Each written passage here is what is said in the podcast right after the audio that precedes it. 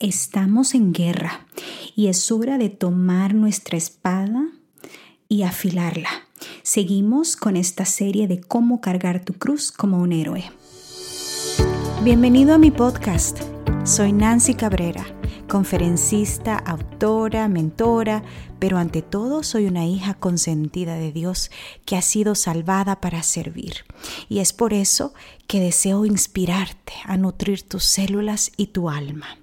Si buscas aprender a vivir una vida sana y feliz en cuerpo, mente y espíritu de la mano de Dios, este podcast es para ti.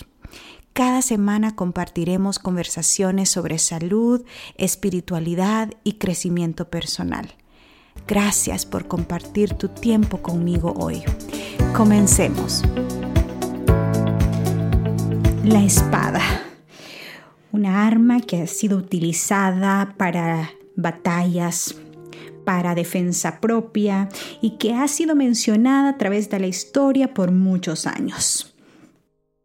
Estamos en guerra. ¿Cómo está tu espada? ¿Cuál es tu espada? Estamos analizando, aprendiendo juntos cómo cargar nuestra cruz como un héroe. Y un héroe necesita una arma. Un héroe necesita estar preparado en todo tiempo para la batalla. Un héroe necesita algo que lo ayudara a defenderse y a poder salir victorioso en cualquier enfrentamiento con el enemigo. Tú eres un héroe, pero llevas una cruz. Así que es importante que entendamos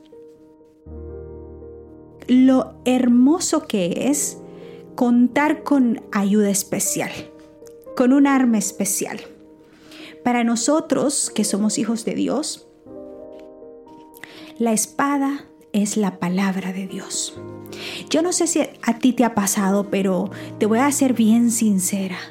A mí me encanta leer, pero desde que estaba muy pequeña sentía que la Biblia era un libro difícil de leer.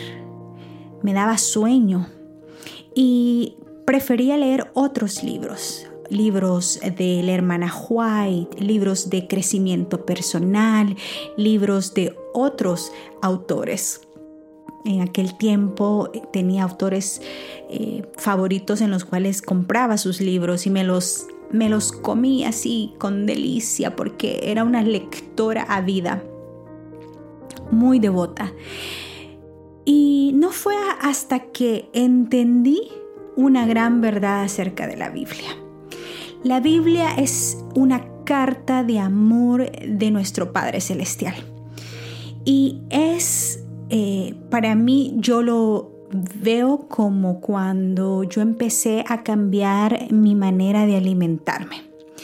Si tú me has seguido por mucho tiempo, eh, tú te darás cuenta que yo llevo una dieta basada en plantas. Y no es una dieta, es un estilo de vida porque lo disfruto al máximo. Es una delicia. Me ha traído mucha sanidad. Mm, evitar ciertos alimentos e incorporar nuevos alimentos. Y te cuento que cuando comparo esto del estudio de la Biblia, se me viene esa experiencia a la mente. Cuando empecé a querer comer más frutas, más verduras, más cosas basadas en plantas, mi paladar estaba tan acostumbrado a la comida chatarra, a, la, a las papas fritas, a las hamburguesas, a la pizza, a, a, a los, al pollo asado, al pollo peruano. Yo me acuerdo que pasaba por el restaurante del pollo peruano y mis... Ay, mis Mis sentidos se emocionaban, todos los sentidos. Um, y, y cuando veía, por ejemplo, eh, un helado eh, con leche de vaca, uy, era, es una tentación, o postres. Eh, me acuerdo que uno de mis postres favoritos era el, el um, Napoleón. ¿Te acuerdas cómo son los napoleones? Tiene una capita, una capita así como crunchy, tostadita encima, y luego tiene como un, un estilo, no es, no es mermelada, pero bueno, tú sabes que es un napoleón. Y me derretía por eso. Entonces, cuando yo empecé a cambiar todo esto de, de, de dejar las carnes y los lácteos, los, el huevo, eh, sentía como que me iba a morir. O sea, todo lo delicioso, todo lo que yo había estado acostumbrada a comer por tantos y tantos años, Eh, me hacía mucha falta. Yo decía, no, no voy a poder. Esto, esta comida, esta comida, esta, estas sopas, estas ensaladas, estos guisos, estas lentejas, guácala. O sea, ¿qué, qué es esto? Y yo no le hallaba sabor para nada, por más que trataba de echarle diferentes sazonadores y, bueno, condimentos y todo eso. Pero ¿sabes qué? Fui, gracias a Dios, fui constante en mi deseo de buscar la sanidad de mi cuerpo, porque en realidad no lo estaba haciendo porque era un trend o porque me sentía, ay, qué, qué cool, voy a hacer plant-based. No, yo lo estaba haciendo porque estaba bien enferma y necesitaba sanarme. Entonces, bueno, dije yo, voy a seguir, voy a seguir. Gracias a Dios, como quizás al año de ser constante, perseverante, luchando un día a la vez, um, empe- mi paladar, m- mis papilas gustativas empezaron a cambiar al punto que yo ya no deseaba las otras comidas. Ya era como natural para mí, más bien sentir asco, oler Eh, ciertas comidas que antes consumía. Bueno, ahora, ya después de nueve años, te puedo decir que he continuado en este estilo de vida y lo disfruto tanto al máximo. Entonces, cuando veo todo lo otro, más bien digo yo, ay, pobrecitas las personas que están comiendo eso, cómo no saben lo que es, cómo están dañando su cuerpo, su mente, sus órganos, sus emociones, sus nervios, su sueño, su vitalidad, su energía. O sea, se me vienen como que muchas cosas a la mente. Y entonces me da así como empatía, y también a la vez mi cuerpo lo rechaza, no lo desea. Entonces lo mismo es con esta experiencia de usar la palabra de Dios cada día como nuestra espada. Es una espada así que no se ve como que muy atractiva. Es una espada como que no dan ganas de usarla, especialmente si estamos en guerra, ¿no? Es una espada así un poco así como que, ay, otros libros, otros autores, ¿verdad? Se ven más interesantes. Pero el único libro, escúchame bien, el único libro que tú lees en donde el autor está presente al momento que tú lo lees, es la palabra de Dios, es la Biblia, y esa es tu espada. Te sientes triste, busca tu espada. Te sientes alegre, busca tu espada. Te sientes agradecida, usa tu espada, comparte tu espada.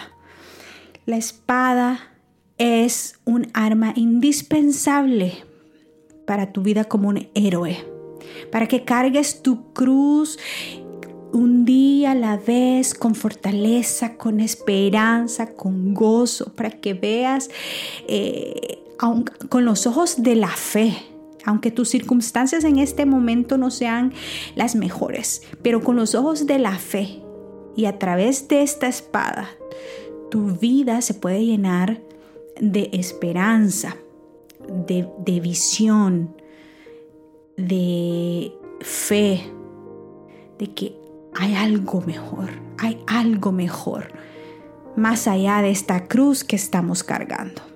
Y eso a mí me llena de mucha alegría, la verdad, porque qué difícil es sentirnos que estamos luchando, que estamos en una batalla, que estamos cargando una cruz y que, no, y que estamos solos, que no tenemos dónde recurrir, que no tenemos dónde buscar la sabiduría para tomar la próxima decisión.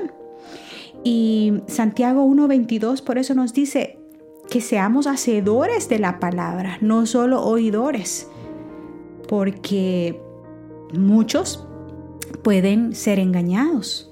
La espada está ahí no solamente para sacarte de momentos de apuro, para darte esperanza, para darte gozo, para ayudarte a tu fe. También la espada está ahí para que nadie te engañe. Porque vienen días en los cuales tú vas a escuchar y, y ya está sucediendo. O sea, yo puedo ver, yo analizo todo lo que está pasando eh, y cómo el enemigo de nuestras almas está utilizando todas las piezas de una manera tan inteligente para introducir el espiritualismo, teorías del Medio Oriente, teorías de la India, en donde supuestamente la gente está buscando su espiritualidad, su paz a través de ritos y ceremonias y, y que tu fortaleza interior y que la fuerza está en ti, que, la, que tú eres tu propio Dios.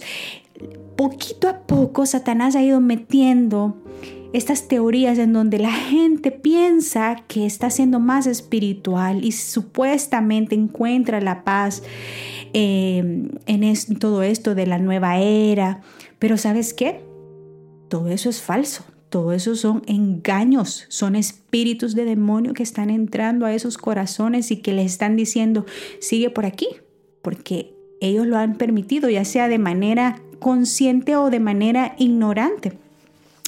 Así que eh, para, para todos nosotros es un recordatorio especial de poder no solamente usar la espada, volver a las sendas antiguas. Me encanta ese versículo de, um, que está en la Biblia, muy interesante, eh, lo tengo por acá, dice Jeremías capítulo seis, versículo dieciséis.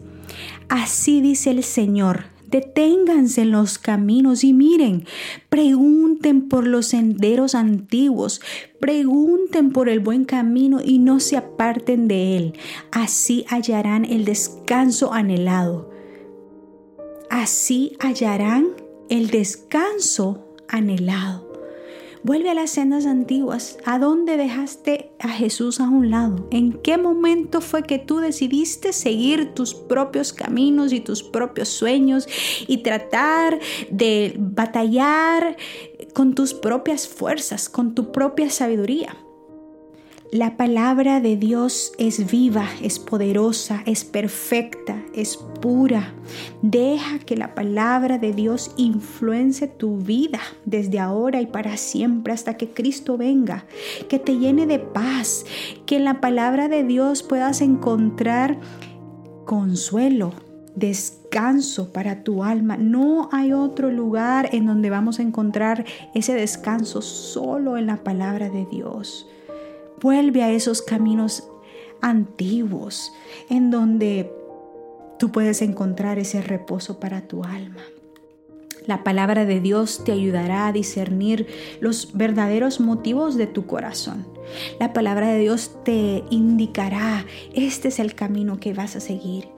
Y ¿sabes qué? La palabra de Dios es una carta de amor de tu Creador, que la dejo ahí para que tú puedas ver no solo cosas bonitas e inspiradoras, también vas a ver historias tristes, historias de seres humanos como tú y como yo que han luchado por mantenerse fieles, que han sufrido las consecuencias de llevar esta cruz, eh, de cargar una cruz.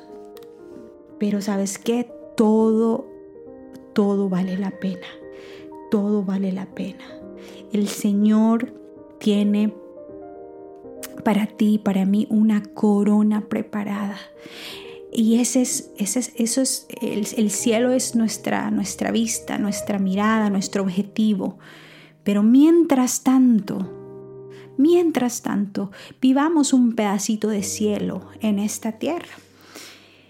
¿Cómo podemos hacerlo? Buscando la presencia de Dios cada día. ¿Dónde la buscamos? En su palabra.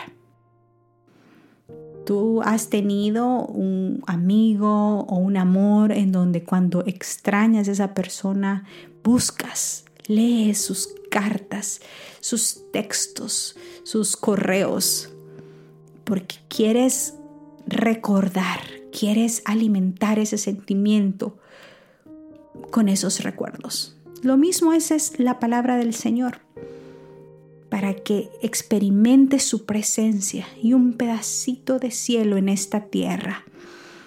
Él nos ha dejado su carta de amor, que es la palabra de Dios.